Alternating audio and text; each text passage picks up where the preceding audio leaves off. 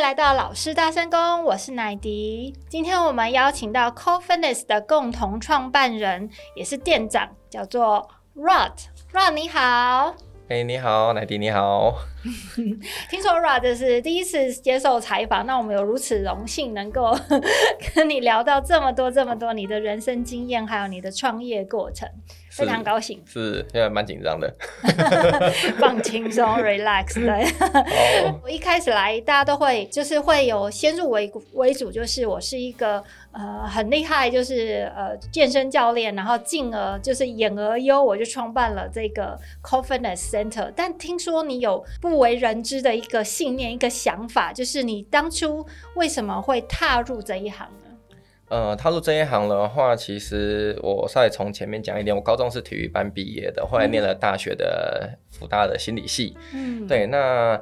可是从心理系毕业那时候，觉得说我想要做老师，或者是做一些警察相关工作。警察 对，曾经有想过啊，想过而已。哦、对，好。那可是因为我就是想要做一个教育者，是我想要做教育去教导人家做一些事情，或者是帮助人家得到一些成就，嗯、所以那时候才会从跆拳道教练。那应该说跆拳道选手，然后当跆拳道教练，也同时在心理系这一块去学习。哦，对，所以想要结合就对了。对，那时候是有想结合的。那当时的目标是走跆拳道教练这一块。哦，所以跟健身房其实是有一点距离的。对，当时是完全没有想过要当健身房的我这一块。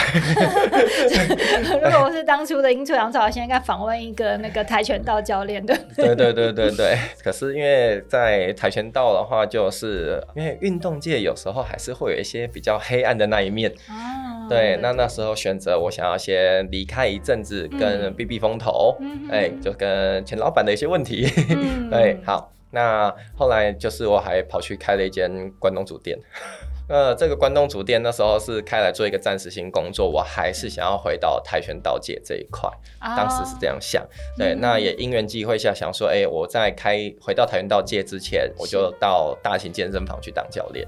呃，是磨练磨练呢，还是为了什么原因？还是？哎、欸，我觉得就是。跆拳道也是运动产业嘛，嗯、那可能健身房也是运动产业。我去其他健身那个运动产业的部分做一点观摩学习，哦、对，然后看看后面有是一些什么可以结合帮帮助的这样子。嗯、我也直到去年没有才开始没有在健身房，但是我一直我就在那边跑步机跑步的时候，我就想说，这些运动教练他真的有赚到钱吗？还是他是赚到人生经验呢？还是你有没有什么更劲爆的内幕可以跟我们分享一下呢？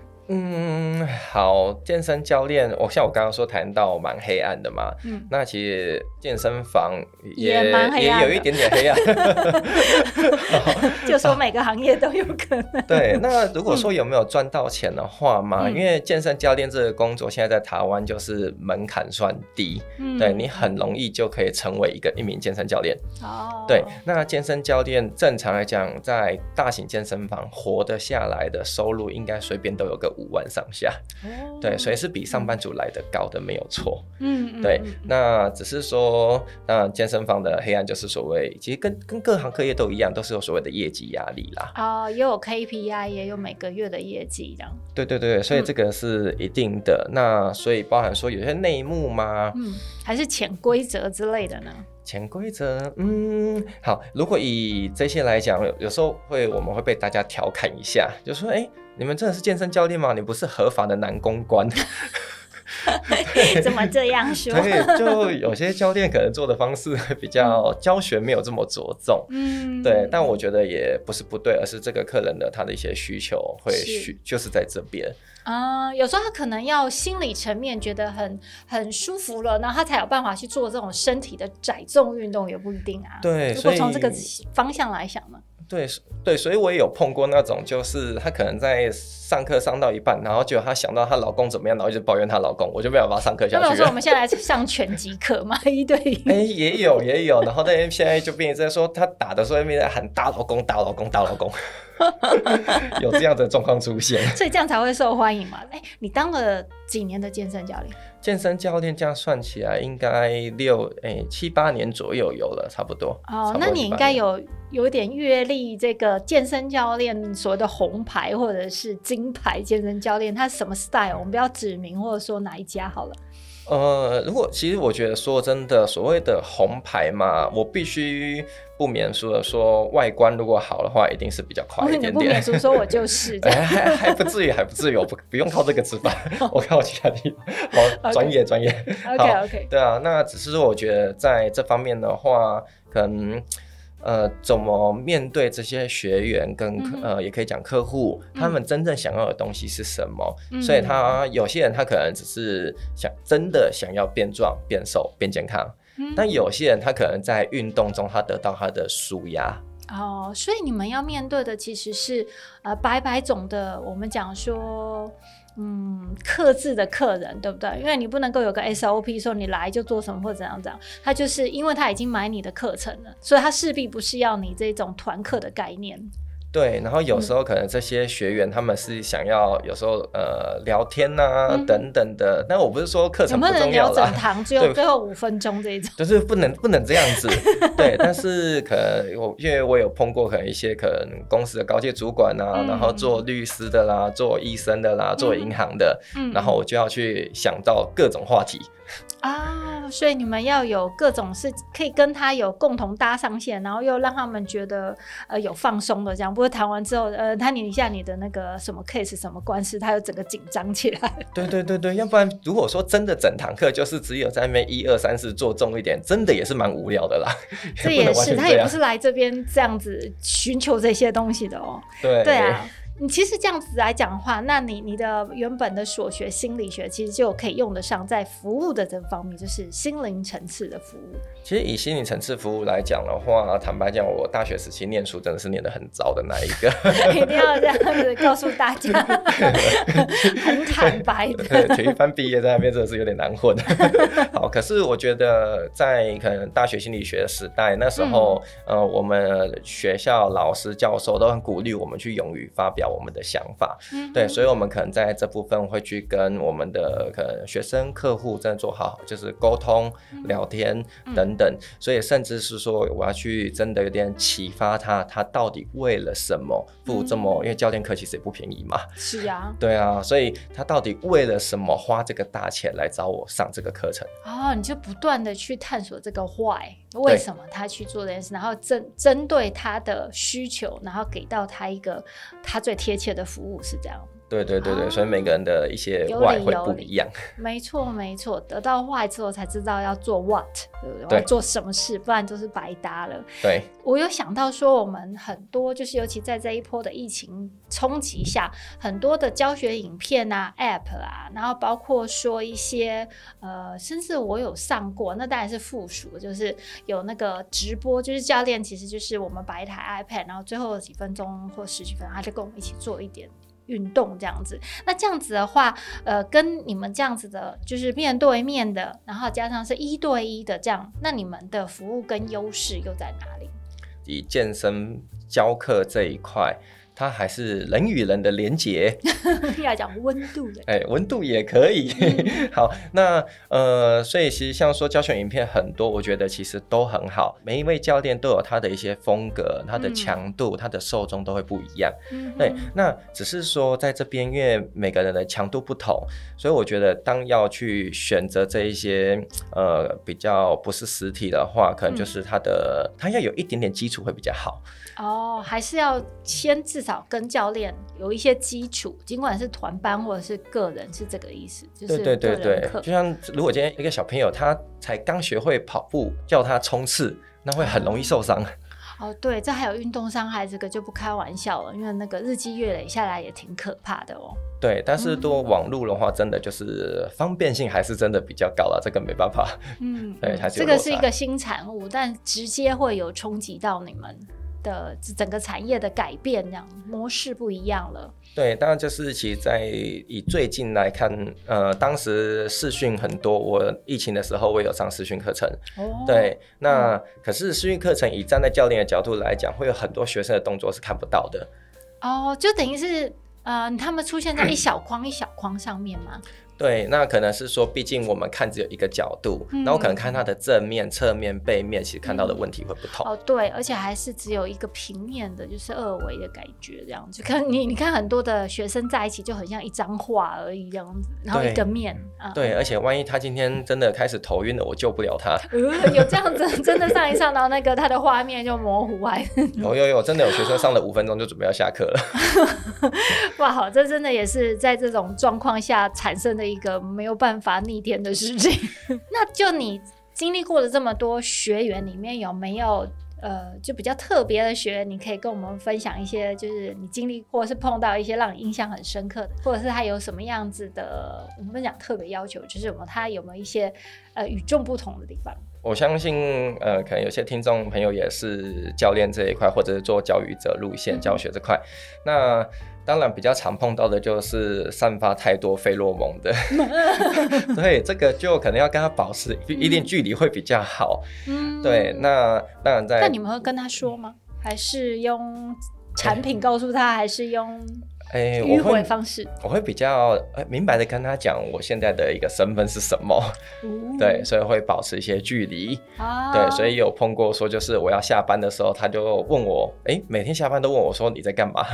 对，都在。所以会 从你不是他的课的时间，一直到是他的课的时间，到不是又不是他课的时间，你都会收到他的一个、呃、出现嘛，各种方式出现嘛，关心。啊，对对对对。对，对啊，可是那这就比较稍微，嗯，我比较没那么想要的啦，嗯、啊，但是有，我觉得有很正面的是说，像我最近就有一个 case，嗯，他是小儿科的医生，是。对，那他这样子在这，他算不错认真，没有到百分之百。是对，那有点佛系减重，一年减了大概十几公斤这样子。一年十几公斤很多耶。对，就是 before after 还是看得出来的。诶、欸，差很多。当然跟其他那种急速减重的来讲是还好，嗯、可是这位小科医生他的差异是在说，他就有传讯息给我说，他去检查他那个内科的药降低了。嗯、哦。对，然后他相对应的产生出好的健康对对对对，然后甚至是他其实他之前是有罹癌症的，嗯、对。那他在最近一次的这个检查的时候，那个医生跟他讲说，他这一块毕业了，就正常检查就好。